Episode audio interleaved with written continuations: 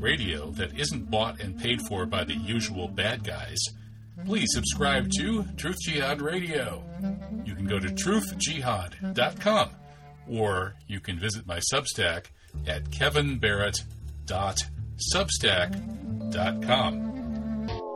Yeah. The key thing is don't be inhaling, don't be ingesting. Stay inside, don't drink or eat anything. These are important questions. I understand that. Highest moment the last eight years.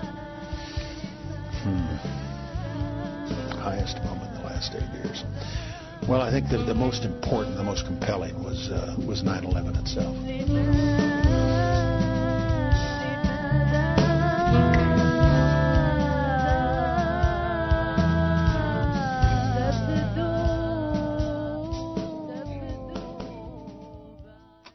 Welcome. This is the special live edition of Truth Jihad Radio. Kevin Barrett broadcasting live from somewhere deep in the woods of western Wisconsin, bringing on all kinds of interesting people who are telling you things that you'd never hear in a million years in the mainstream media propaganda factory. They've been churning out all kinds of nonsense about so many subjects. Today we're going to talk about China and how the propaganda machine is waging psyop after psyop on that front. We're going to talk about the COVID issues raised by the guests brought on to a panel Wednesday by Senator Ron Johnson. And we're going to talk about why Brian Ruhe, formerly the world's foremost Buddhist Nazi, as far as I know, has given up the Nazi part in favor of the Buddhist part. He's renouncing Hitler. And I'm just wondering if the ADL is willing to reward him so we'll, we'll, get into that at the very end of the show. But first, let's get to the issues of uh, China and COVID. Starting out with China, with Matt Ehret of Canadian Patriot. He's got a new 75-page report out, breaking free of anti-China psyops, how the Cold War is being revived, and what you can do about it. Well, I think the Cold War is pretty well revived, uh, and then some. and uh, and then he just put out a brand new piece on Xi's visit to Saudi Arabia and how Atlanticism is going the way of the dinosaurs. So that's all really good analysis, and let's hear it from the man himself. Welcome, Matt Ehret. How you doing? Hey, Kevin. Always a pleasure to be with you. Yeah, great to have you back. So, yeah, I, I think you're you're right about the anti-China psyops, and and China seems like kind of the the big Kahuna. You know, it's sort of like with 9/11, it was all about getting those seven countries in five years that were a problem for Israel, and the big number seven was Iran and they never quite got there. Well, now the big Cold War uh, kahuna here that they got to go after is, of course, China. China's threatening to surpass the U.S. in GDP and technology and so on and so forth.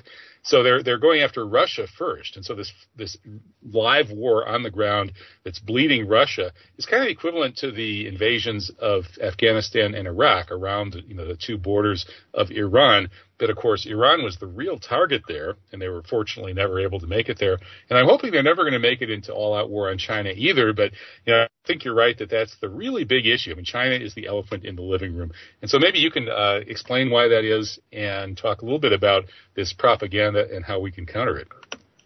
Yeah, most certainly. And and as Zbigniew Brzezinski had said back in what was it, 1997, 98, the idea, the greatest threat to this unipolar era would be the emergence of an Iran, Russia, China civilizational alliance, um, which would be intolerable and could render all of these long, um, for you know, these, these these plans redundant and obsolete, which is exactly what we have seen blossoming now to the the front uh, with the Eurasian the, the, the, massive Eurasian partnership and all of the economic and security architecture that has arisen in the past, especially the past seven, eight years, but it's really accelerated now in a fast way, made even faster with uh, Xi's visit to, to, Saudi Arabia.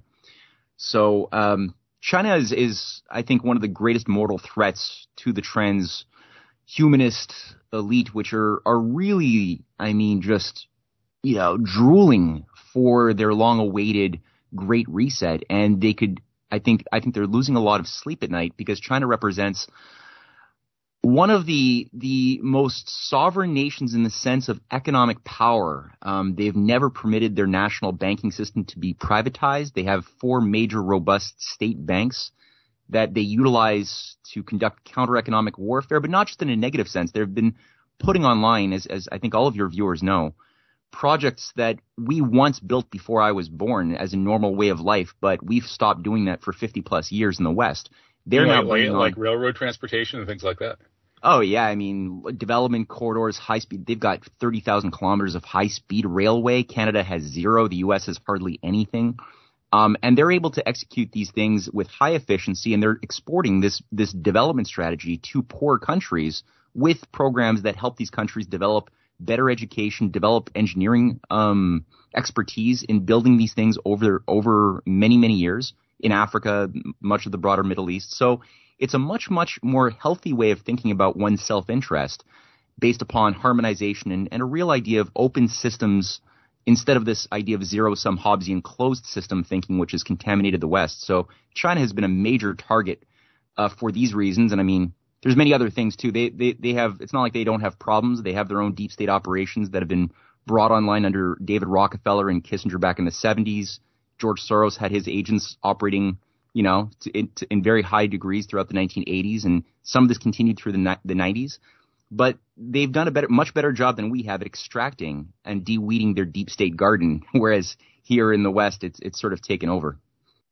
Eh, some people might criticize your analysis by saying that the Cold War comparison is really not fair to contemporary China and indeed Russia and Iran, in that during the Cold War, there was a, a communist bloc that included elements that were pretty ruthlessly expansionist or really wanted to push their system on other countries. And within the countries, they could be quite totalitarian.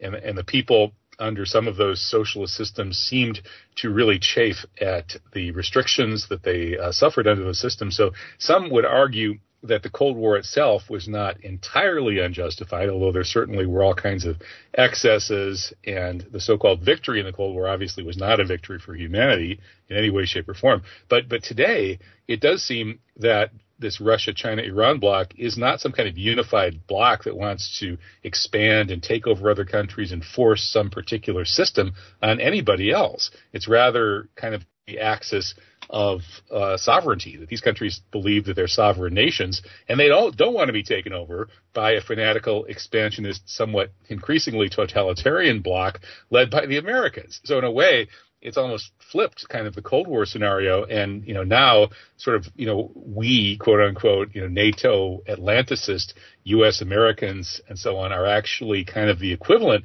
of the most extreme uh, kind of communist element during the Cold War. And that the the current uh, Russia-China-Iran axis is actually more reasonable and more willing to live within their own sort of sovereign borders than uh, any side was during the Cold War itself. Well, I mean, I, you know, I, when one, I mean, when I, when anybody who looks at what the West, the so-called free and, and democratic order of the West did in terms of, you know, coups, overthrows, assassinations, the IMF, World Bank, uh, economic warfare to create a new slave society throughout the course of the Cold War. Compare it to the so, the socialist, you know, commie bad guys it's incomparable how much more evil was done. And I'm not saying there wasn't wrong done on both sides, but it is incomparable how much more evil was done on the side of the so-called good guy victors of the Cold War. Uh, just the list of CIA sponsored coups and assassinations is just wild. Uh, nothing comes close from what China or Russia did during that same period of time. But beyond that, I mean, my, my first chapter in the special report on um, breaking free of anti-China psyops, even though I referenced the Cold War, I, I do get at how the Cold War itself – was artificially created to derail a certain orientation that history was moving us into, into um, by going at you know the Abraham Lincoln networks in China that emerged with Sun Yat-sen, the first president and revolutionary who modeled um, his idea of a China republic based upon the best examples of constitutional nationalism of what he studied when he was in the United States studying under allies of Lincoln um, in Hawaii. And then, you know, I looked at again how people like Franklin Roosevelt, Henry Wallace, um, many of the, the figures who had allies in India, China, uh, South America, Africa, and were preparing the groundwork for a post-imperial order were destroyed. I mean, they were either assassinated or their careers were destroyed, labeled red commies when uh, Roosevelt died. And uh, all of the plans and promises to, to export the internet, the, the New Deal policies of electrification of the South that was done in the U.S. to Africa and South America and India, which were signed off on by the U.S. delegation at Bretton Woods. All of these things came undone as Truman, you know, signed in the, the in, in basically he, be, he he created the Anglo-American special relationship with Britain and then reconstituted the British Empire with new American uh, dumb giant enforcement. Um, and Israel was brought online in the midst of that. You know, Pakistan played a certain role, and uh, and the world just became topsy turvy. But all of this was was created um, by grand strategists who wanted to destroy a very beautiful vision that could have come online potentially that didn't. And chapter two of that special report deals with how the you know how the Cold War was created, but like how things like the Gouzenko affair uh, which ushered in the anti anti China and anti Russia, especially psychological warfare in 1946 uh, or 45 to 46, was completely done by MI6 and, and some Canadian intelligence agencies, um, which was never based on any reality. There were no actual concrete evidence of any Russian fifth columns embedded in Canada and the United States at that time, but it was all cooked up in, out of make believe. Oh, wait a um, minute. Wasn't there a bit of a Russian first column in the fifth column in the United States uh, with the like was it Benenka uh, the the the historical work showing that there uh, a number of Stalinist agents had reached very high places in the U.S. government. No, like my, chapter, my chapter two actually goes through how a lot of that was just make believe, just re amplified by the mainstream media and intelligence agencies. There were certainly people who were friendly with Russia and tried to revive the pro U.S. Russia China relationship that Franklin Roosevelt had spent a long time trying to cultivate. Um, but the, what, what, what, about the Venona decrypts? You, did you deal with that in the book? I dealt with primarily the um, well, you know, the the Gouzenko affair, the Gouzenko hoax. Mm. So uh, mm. this this proved that there were thousands of different fifth columnists that uh, were under the payroll of the Russian embassy of Canada in the United States, but it was run through Canada. Um, and there was a royal commission hearing, and members of parliament were destroyed, were sent to jail, and uh, basically in the course of this, we none of the actual evidence was ever made public. And finally, after 50 years, when they were made public, and you had all of these reels of microfilm that were allowed to be examined by journalists, there was nothing there except like millions and millions of photocopies of like laundry laundry lists and telephone books, but there was no actual evidence. So uh, no, I mean the the all of the so-called evidence that Gu- Igor Gouzenko, the the cipher clerk, stole from the, the Russian embassy and took to the uh, the Canadian intelligence was all just make believe, and also tied to Camp X, which I go through quite a bit, the British agency that uh, organized the takeover of the OSS and the purge of any patriots and the creation of the CIA. Um, they worked very closely with Hoover's FBI, and they specialized in forgery, using forged documents, things like that. That they also brought online with Project Mockingbird uh, that was tied to the CIA, where they started just taking over control of all mainstream press uh, and vid- and televised media. But a lot of these things have been overblown. Um, yeah. Not to say there were not some Russian agents, but the Russians didn't have as a, a, fraction of the amount of influence that we were told by these CIA operatives they had. Uh, so, so I'm going to have you. I'm going to have you and Ron Unz come on and debate this. Sure. uh, so, but yeah, the, the, larger point I think stands pretty pretty well, and and then uh, it leads to a question. You know, some folks uh, in power end up drifting sort of to a Hobbesian belief that the only way to avoid war is to have a kind of a unity that's going to be imposed by force. And uh, they, you know, are trying to create a unipolar empire, you know, to do that. And that people from that perspective argue that this multipolar world that's emerging is going to be a very dangerous place because if you don't have the U.S. as the Hobbesian Leviathan, or the, the you know the big gorilla with the stick that can pound anybody that gets out of line, then things will you know all kinds of conflicts will break out. Uh, that you know the Middle East, the the Saudis will fight the Iranians, and then Russia, China will probably invade Siberia because it, it needs all that Lebensraum and this sort of thing. So, is what what's wrong with that particular analysis? Why do you think that the emerging multipolar world with China as the biggest you know economic hub is going to be peaceful? Well, I think a lot of these people, we, we're in a world where people have been uh, turned very cynical about human nature in general. We've been, you know, given the worst elements of what human beings are in our media and our culture and our, our, our Hollywood sh- movies. Everything really just showcases the worst elements of a of a very dark expression of human culture, and we have not been privy, I think, ba- to to appreciate the divine beauty of what our deeper essence actually is as a species who's inclined to cooperate and work together to solve problems. So you know, people are often, and I mean, the baby boomer generation was really hammered with a lot of this uh, brainwashing throughout the 1960s and 70s, and they saw a lot of bad stuff, Vietnam War, assassinations of their heroes. So they became very nihilistic very, very easily. And now we're several, a couple more generations into it where it's just gotten, you know, worse and worse. But I think that when you when you take a broader step back and just look at humanity as as you know uh, a species that has done miraculously good things, not just destruction, um, our our tendency is generally still to find points of common agreement and, despite our cultural and, and religious differences, to try to work together. Um, it's just that you have this oligarchical parasite that's been holding on and you know inducing people who are soft-minded to destroy themselves and going, you know, fall, no war that I could see or terrorist act, you know, terrorist movement in history. I can't find any examples that have ever been organic sociologically arising phenomenon that were not artificially created by intelligence agencies out to stir up the pot and create fires, you know, and then convince us that it's all because we're humans and, you know, humans are just bad.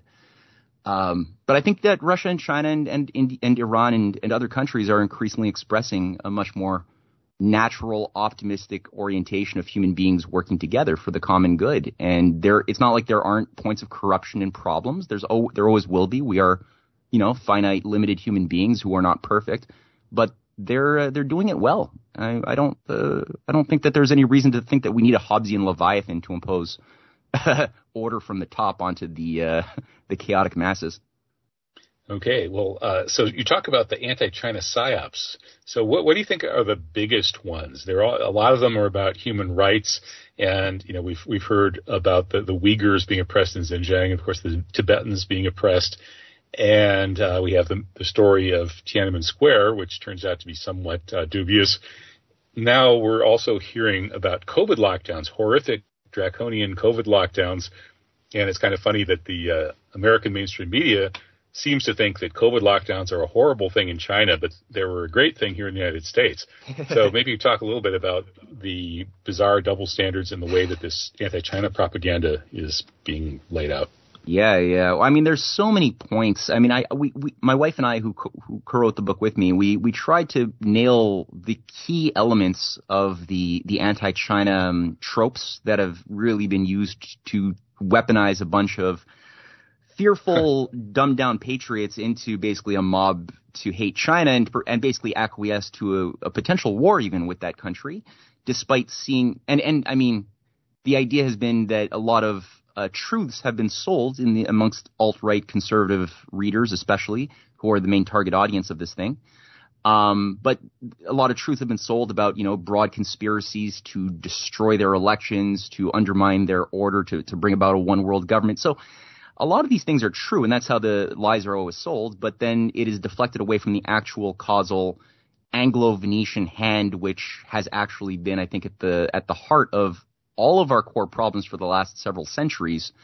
Um, and it, it, it's directing all of that hate towards China as like the the insidious bad guy. And so, you know, again, we we go through the Xinjiang um, uh, narratives that have been uh, sold by the CFR, the other CIA and, and, National Endowment for Democracy operations that have tried to persuade us that China is this genocidal society destroying the lives of people, especially Muslims, as if as if the West has demonstrated a real love and concern for the Muslim world, right?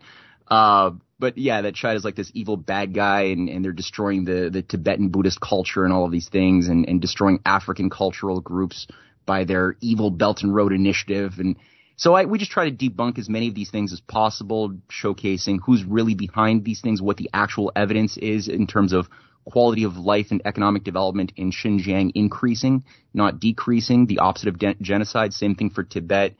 Uh, same thing for Africa and, and a lot of the Southwest Asian nations too, who are looking to China right now as a beacon of light and hope for uh, reconstruction.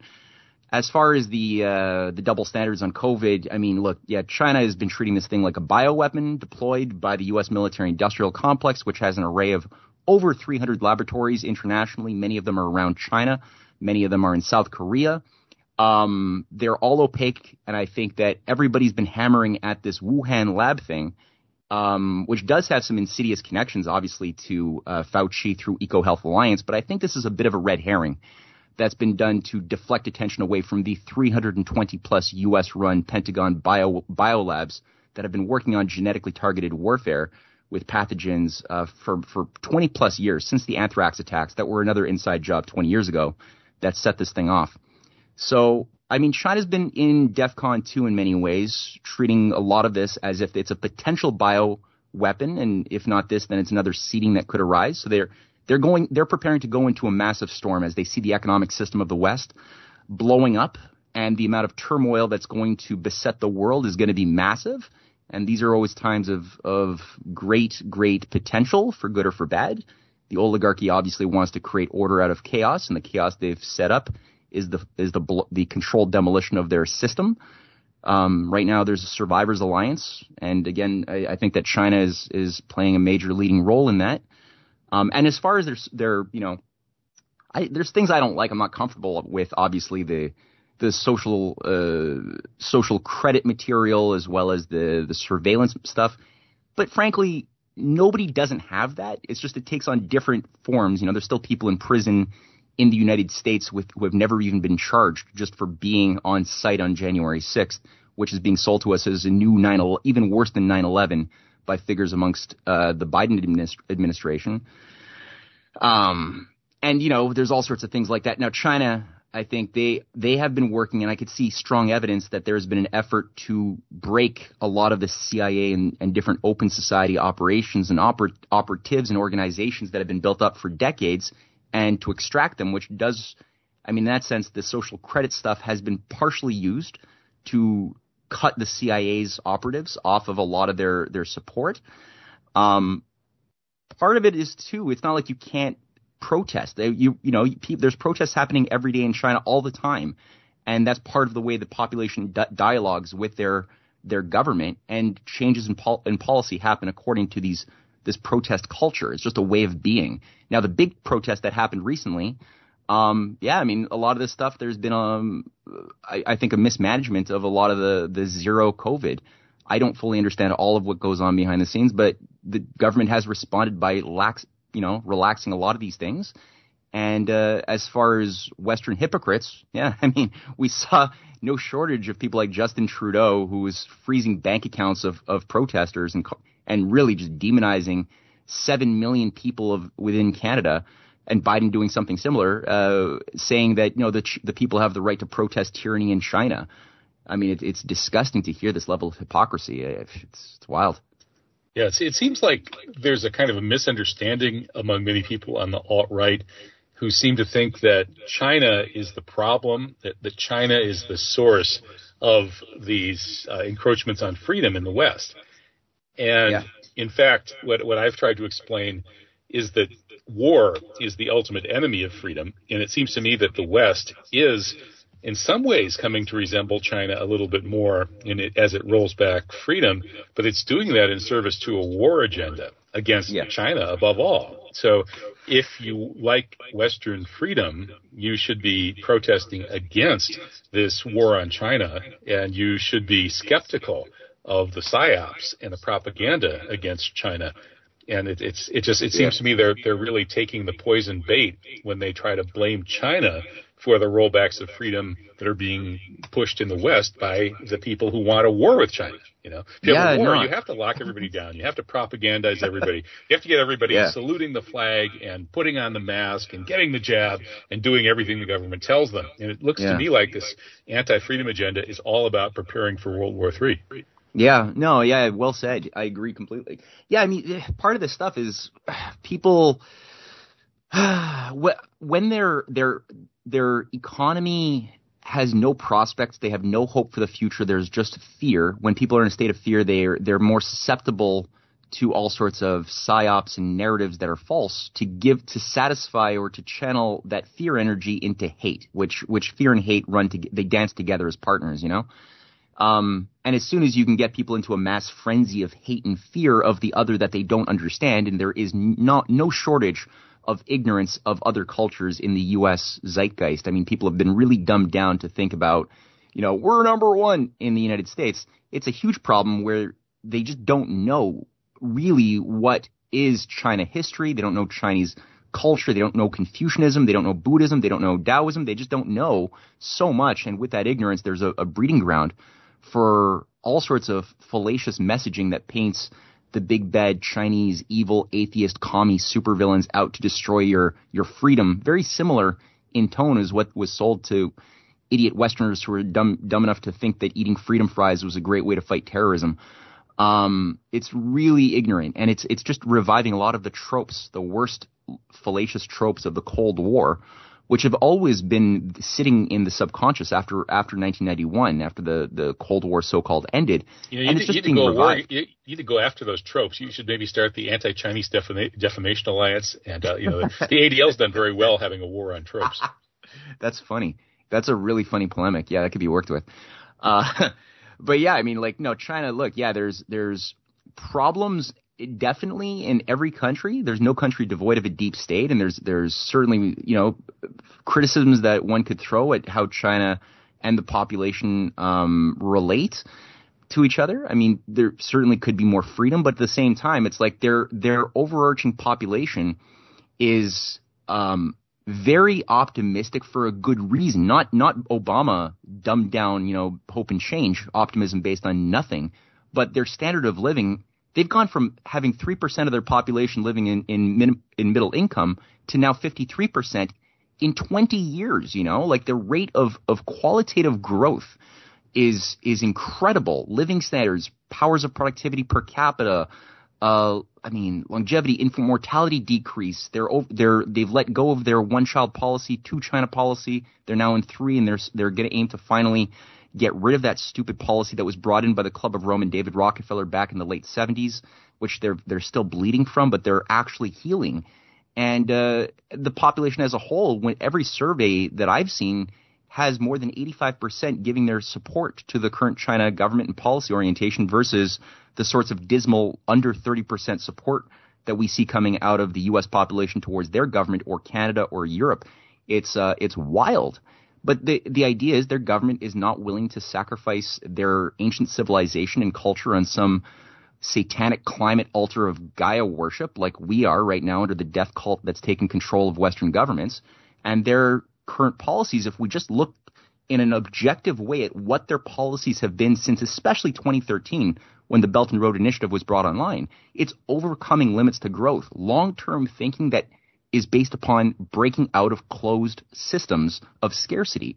In the West, the way the oligarchy has always worked for thousands of years is to break the creative will of people, get them to adapt like animals to controlled environments that are then made more scarce as far as resources, as the cage is, is brought in closer and closer around our ears and we're induced to, you know, triage ourselves and, and adapt to less, eating bugs, living, living with less, you know, standards of life. Um, the U.S. population average life expectancy in the past two and a half years have, has, lo- has lost two years on average than it had in 2019. China has now increased to having an on average longer lifespans than in the so-called free and developed West. So it's like on every level, every standard one could choose to look at, things are getting worse by design for those living in the West, while in China it is the opposite. And what's more beautiful about it is they're trying to offer the West uh, and all of the countries who are on the periphery, you know, in Southwest Asia, Africa, Latin America, they're offering everybody a chance to break free of our stupidity and jump on board with their uh, idea of a new world order, which is a much more human, anti-oligarchic concept of, of what an order should be, founded upon win-win cooperation. So, of course, this sort of thing scares Western oligarchs to no end. It, it, I think, keeps a lot of them up at night in anger, rage, and fear, and that's a good thing. That's a good thing. Yeah, I don't, I don't disagree with that. Well, let me let me throw a, a bit of a, a, difficult thought experiment at you here. Mm. How would if you can if you can imagine that what if the you know, science, of course, the science of climate is really complex. I've tried to look into that, and you know, some scientific topics I can understand after looking at the arguments on both sides. I can figure out, you know, who's hiding something, um, and others not so much. And the climate issue looks really, really uh, complex. So just imagine what if it turns out that the carbon uh, climate alarmists are actually right, and that we have, you know, a real serious emergency that does uh, threaten human civilization within a couple of generations. If that ha- if that were true, um, how would that affect your analysis? Um, it's it's not true. It's as bunk as right, COVID. No, but, but yeah, thought experiment. Oh, thought experiment. Oh, yeah, yeah. Were, what, what, what, if? I mean, if, I'm sure you agree with me that I, I know. Well, you're asking you're, me like, like, like, what if COVID is everything the World Health Organization has told us it is? Well, if that's true, then we should just go along with whatever they're saying. You know, I, I guess. you know, we should. If if if carbon dioxide really was this like terrible pollutant that's out that's going to destroy the Earth in like by 2050, and we'll all be under this new Armageddon of, no, uh, yeah, yeah, that's a that's a straw man, Matt. The, the actual arguments are much more sophisticated and much more difficult to refute, really on either side. Uh, I've had I've, I have this problem with people on the other it's side not, too. It's not that bad. It's not that hard to diff, to refute, man. They're under if you ta- if you target their underlying assumptions that they build their entire artifice on, it's completely easy to refute. The idea that carbon dioxide even has an effect upon a causal effect upon temperature it the evidence, all empirical evidence proves the opposite. It, it does not drive temperature. It's the effect of temperature getting hotter or colder. Um, in the in the records that go back thousands of years, it's always that temperature changes for hotter for cold first, caused by things like the sun, um, and then as a byproduct, as a consequence, carbon dioxide uh, levels in our atmosphere and our greenhouse uh, gases increase or decrease in accordance with the temperature. It's not, but they've just flipped those those two true. metrics. It is. I, I, look. I looked at. I mean, I, have read. But people sent me these, you know, the best climate, you know, anti-climate change books, and I have read them, and I've looked at the debates on both sides. And and the problem is that people on both sides caricature the arguments of the other side, and so there's never a a, a good kind of platform where you can hear the best from both sides. But what you just said, it just is not true as far as what the pro-carbon climate change people say. What they say is that yes, maybe the sun starts it, start it warms up a little bit, but then you get into into a positive feedback loop where once the sun has warmed things up somewhat, the warmer it gets, the warmer it gets because once it starts warming, then you start getting more carbon, which makes for more warming. And there does seem to be a really, really tight correlation between carbon levels and global temperature. And that argument, that their argument that, that it's a, a feedback loop, so the cause and effect works both ways makes a lot of sense. And, and how does I don't think man-made, it stands refuted. How does man-made carbon dioxide output play into that. If you're saying that that this is something which happens even without this happens, I guess, without even industrial civilization. It's always been the case of this negative feedback loop where the sun kicks the process positive, off. Positive feedback loop. Positive, uh, sorry, positive feedback loop where the sun kicks the process off. This is even before human industrial civilization, is what they're saying. Yeah. Well, so course. how does how does human how does the human uh, consequent or the human aspect of this play into it at all? Okay, be, because when the sun raises the sun uh, by itself would be raising the Earth's temp- average global temperature by let's say half a degree or one degree, but that amount is enough to start the process of carbonizing the atmosphere, which then drives the temperature up 10 degrees.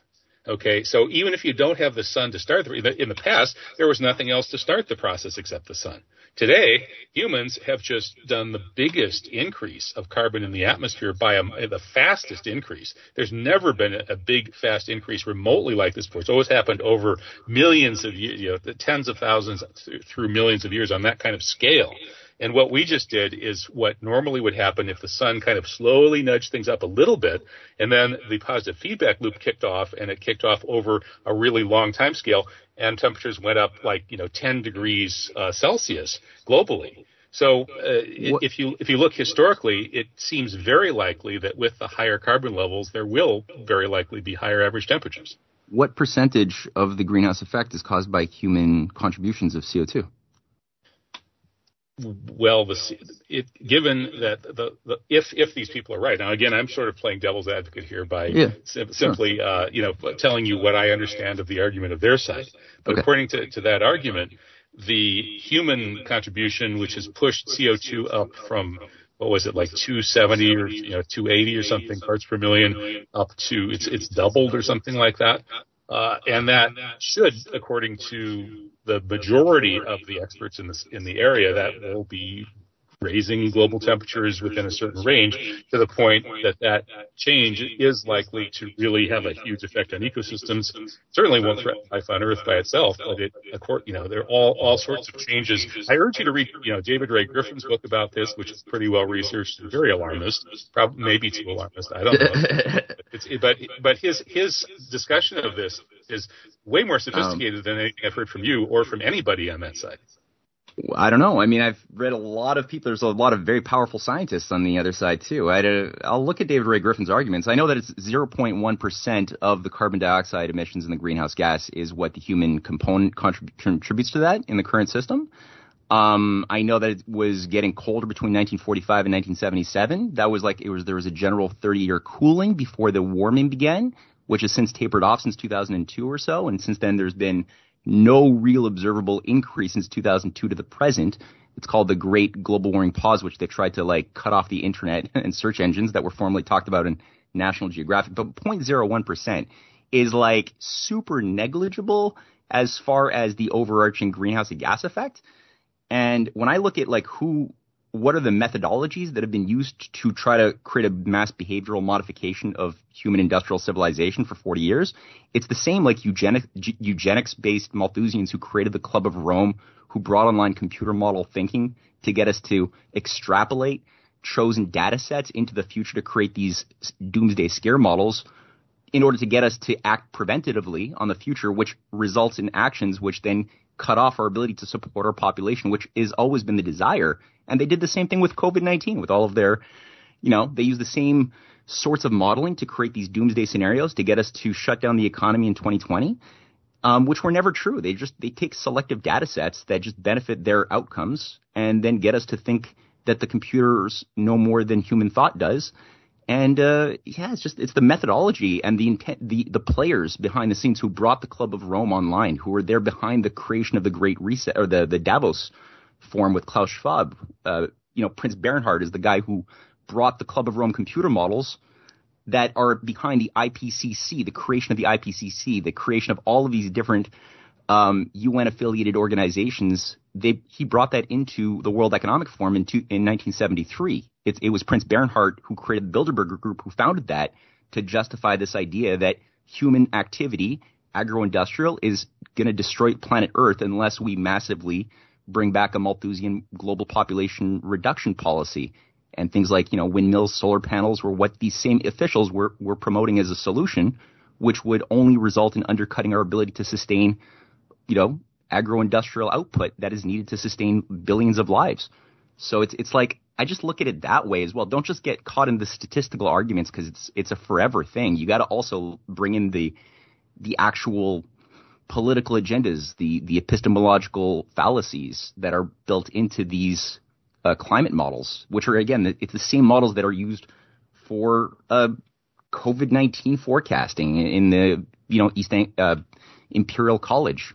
But, but see, all, the, the, Chinese government seems, if if we can take them at face value, the Chinese government believes that COVID is at least as dangerous as anybody in the West has ever said it is. And the Chinese government purports to believe in climate change through human pumping carbon into the atmosphere, just like every other government on Earth does. So it, it, you're advocating for the Chinese government here, but they seem to contradict you on both of those points. Well, I look at what they do and not what they only say. In politics, you can never just look at what somebody says. You got to look at what they do because it's all smoke and mirrors. Like that's his world. You won't understand anything in world history if you're just looking at what political people say on the surface publicly. Um, policy wise, it's much more interesting. And I think there's a, a, a, fight for survival right now. And I mean, the global warming movement has become a bit of um, a, a surrogate secular cult of, of sorts. It's like a, a, massive cultish thing that is shaping the ideology and thinking of all of the leading technocrats installed across Western governments and even throughout many of the Eastern Hi, governments this too. is Josh. You can leave a message Hello. with me here or at oh, two one five. Hello. Josh. What's going on? That was weird. Are we still there? Hello? Hello? Hello? Kevin, you you there?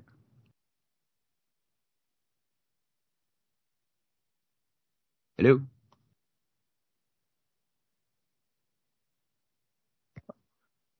Oh, oh, there we go. Okay, so, so, sorry, Matt. Okay, we're we're back. Uh, we we got cut off there for a second.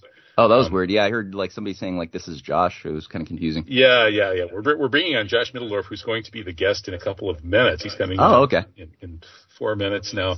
Oh, okay. we'll- All right. Yeah, so I'll wrap it up then. Yeah, no, I look, China has uh said, yeah, they're they're playing they're playing the game. Um, but I think when you look at their approach to uh you know, green development, they're not doing what we're doing in the West. They're they're saying, yeah, let's do sustained development.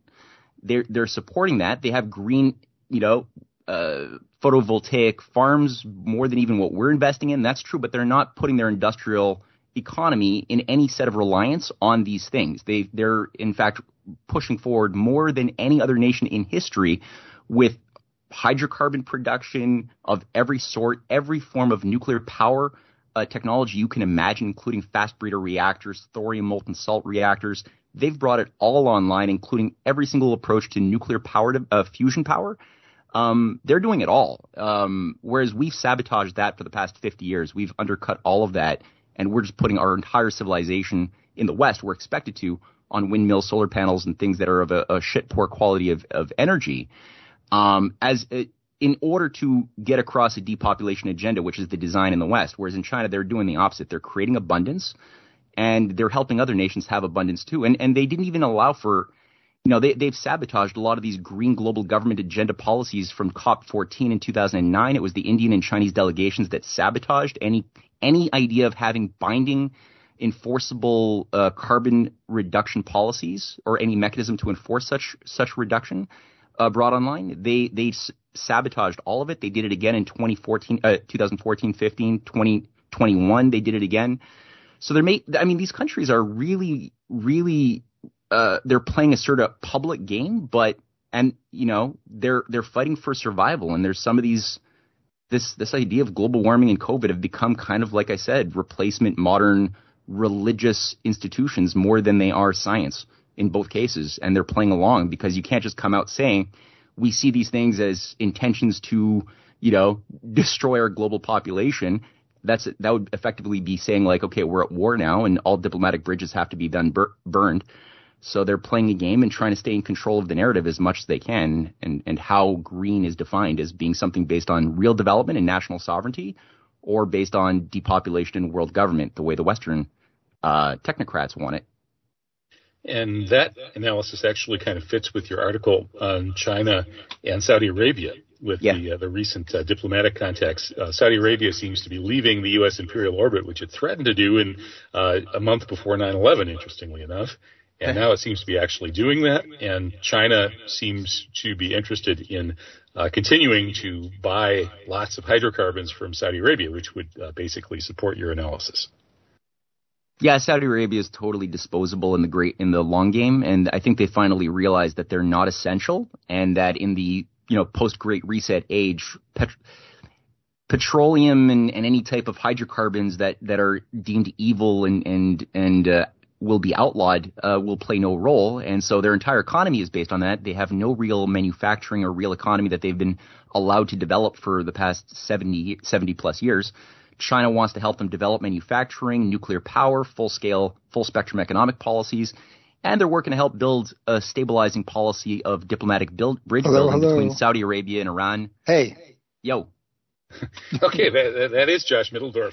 Um, Oh, good. Okay, yeah, fi- Hey there. finishing finishing up. Didn't with- know with my Matt Garrett. microphone was working.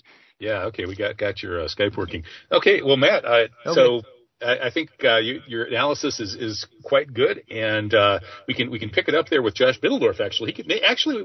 Matt, why don't you just hang on for just a second? And uh, Josh, before we get into the Senate COVID uh, hearings or, or whatever the panel, um, may, maybe you could let us know. You're you're a scientist, and your science chops are way beyond mine. What's your take on the whole carbon-driven global warming controversy? I'm agnostic.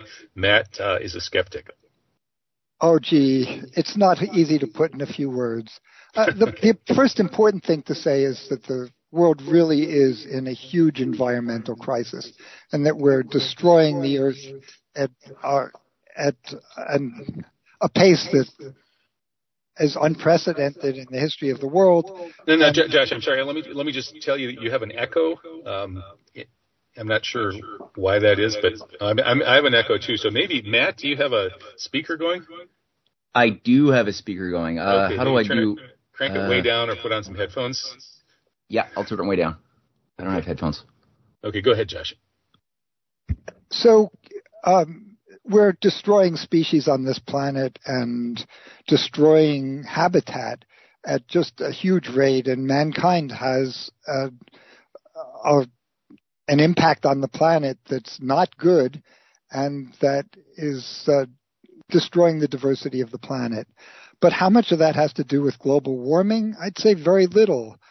Uh, we don't really understand the dynamics of weather and the sun uh, the sun's cycles and the astronomical cycles that determine how much radiation gets to the earth well enough to say whether the earth would be cooling now if it weren't for man-made warming. Uh, so I'm very ready to believe that global warming as a movement is misguided at best and may be driven by industry or um, by bad actors at worst. We should be focusing on very different environmental priorities. Interesting. Okay. Well, Matt, uh, score one for your analysis that it's mainly driven by bad actors. All right. Well, yeah. Th- thanks, Matt. I always enjoy uh, talking to you. It was a great analysis. Cool. Yeah, it was a pleasure to be on, and uh, have fun in the in the second half. Bye. Okay. Thanks. Bye. All right. That was Matt Ehret of Canadian Patriot.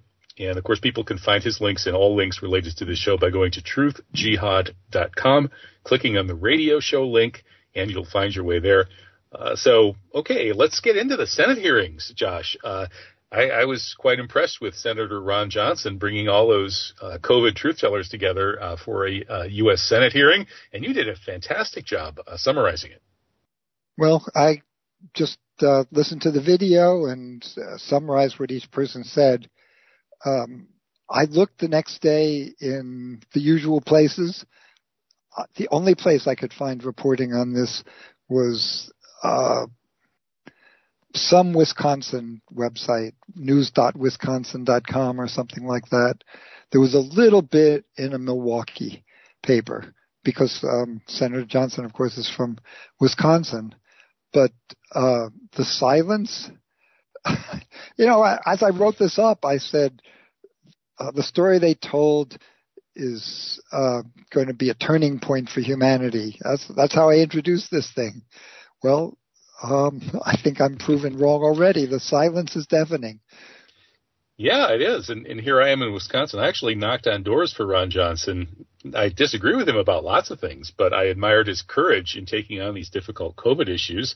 So I was, I, it's the first time I've ever done anything like that, really. And uh, so here, here in Wisconsin, you would kind of think that the media would notice something like this. What's going on? you know, I'm here to talk about the science, and one of my commenters said, you got to stop talking about the science. This is a financial crime. And you won't understand anything about COVID if you start thinking of it as a, if you keep thinking of it as a pandemic that was mismanaged or used for criminal purposes. Think of it as a financial crime for which a pandemic was concocted uh, that, makes some sense to me, but it's outside my field. You know, I can talk about why the science is completely corrupted and why what we did in response to COVID makes no sense at all. But, uh, you know, I, I count on people like you to tell me what's going on politically. I, I didn't think I was so naive before this began to imagine that not only the um, media, but the scientific journals would be taken over to the point where um, they can get away with censoring some of the top scientists in the world. Yeah, it it kind of is a replay for me around some of the uh, 9/11 issues. You know, when I got involved in that in late 2003, and just more and more really strong evidence kept showing up uh, supporting the anti 9/11 official story position and really proving that these three skyscrapers, indeed the entire World Center Trade Center complex, had been blown up with explosives. That struck, you know, there would be one earth-shaking story after another that would either not get reported at all or it would be buried on, you know, page 13 of the New York Times and then never mentioned again. And this went on and on and on. And so now it's it's kind of like that again with with these COVID stories. There are these massive COVID stories like Senator Johnson's hearings. And people find out about them only if they're plugged into these kinds of networks, like reading, you know, Josh Mitteldorf's Substack or you know listening to Truth Jihad Radio.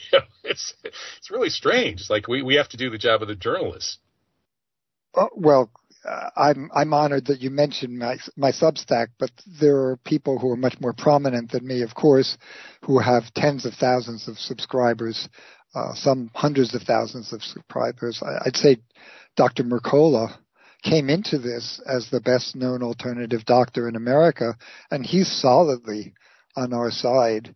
And he probably has hundreds of thousands, if not millions, of people listening to him. Um, well, going back to 9/11, I thought that there was just a, um, an explosion waiting waiting to happen, like when you put your tea in the microwave and it gets hotter and hotter and hotter until it's substantially above the boiling point and nothing happens.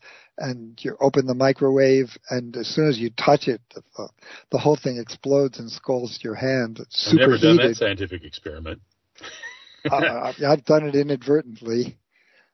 Um, superheated water. The super cooled water as well. You can have water that's well below the freezing point and you touch it and suddenly it all freezes to ice. Cool. Sort of like that Kurt Vonnegut book, uh, Cat's Cradle. Ice yeah, Nine. Ice Nine. Yeah. Um, so is the whole country in a state like that? There's half the country who doesn't believe the official 9/11 story, and yet it's uh, it's radioactive to talk about that in any of the mainstream media. I remember when Obama was coming into power, I thought how hopeful it was. Um, I thought of the Watergate hearings and how you just ploddingly bring one witness after another, day after day, and the story unfolds, and you pull on each thread until the whole thing comes unraveled. And Nixon came down, not with any one uh, explosive revelation, but just day after day, people hearing uh, stories from people on the inside. And I imagine that in 2009, that's what would happen. There's so much corruption in the Bush administration around this. Why wouldn't Obama just allow these hearings to go forward? But Obama, as it turned out, he uh, um, proactively stifled those hearings, prevented those hearings from happening. He said, let's look forward and not backward. Um, and my, my mouth dropped open. You know, this is the Democrats' chance to impale all the Republicans and uh, probably take hold of the American political scene for decades to come by exposing the Republican corruption. And he didn't do that. I still don't understand why. I, I mean, I, I now understand that there's a lot of Democratic complicity and that, gee, that it's not like the Democrats are the good guys and the Republicans are the bad guys. But um, why both the Democrats and the Republicans are so eager to bury the truth around 9/11 I can't understand. And why the country in this superheated state doesn't explode at some point and demand 9/11 truth I don't understand that either. Yeah, well, I was hoping it would, and that's one reason I, I kept uh, kind of trying to turn the temperature up in that microwave, do what I could to push it up. Uh, but yeah, since then I've I've kind of gotten the sense that the same oligarchs bankroll both parties. That there are these very extensive criminal networks that are used to keep a lid on such things, and they'll do what they have to do, whether it's you know take down Paul Wellstone, his wife, his daughter, and his campaign staff in a rigged plane crash, whether you know to uh, kill members of uh, of Dennis Kucinich's family as a warning to him, so he has to call off the hearings that he had planned to have on the put I didn't know that. Yeah, uh, wow. you know, but Senator Barbara Boxer is on the not record saying that yeah, I know you guys are right about uh, about Wellstone. Uh, but I can't say that in public, and if you quote me on this, I will deny it. She said that to one of her top aides, apparently, a friend of Four Arrows who wrote wrote yeah, the book. I can believe that. and the Wilson. And, and then I talked, I had Barbara Boxer. I called her up when she was on Wisconsin Public Radio and got her to agree with my truther portrayal of 9/11. And then she said, "Well, that isn't what the 9/11 Commission said, but it, that doesn't mean it isn't true." but first we have to end the war in Iraq, and then then we can maybe look into 9/11 or something like that. So so Yeah. you know so and they didn't kill her just for saying that, but maybe somebody read the riot act for all I know. In any case. Yeah, I think there are you know there are those kinds of networks, these criminal networks, which get blackmail material on a lot of folks, and if they don't have the material on you, then they uh, they'll do what it takes to try to silence you, and everybody's terrified. It's it's like you know Stalinist Russia all over again. But we'll pick it up on the other side of the break. I hear the music, so this is the end of the first hour. Um, back with Jock, Josh Mitteldorf in a moment. This is Truth Jihad Radio, truthjihad.com. Stick around.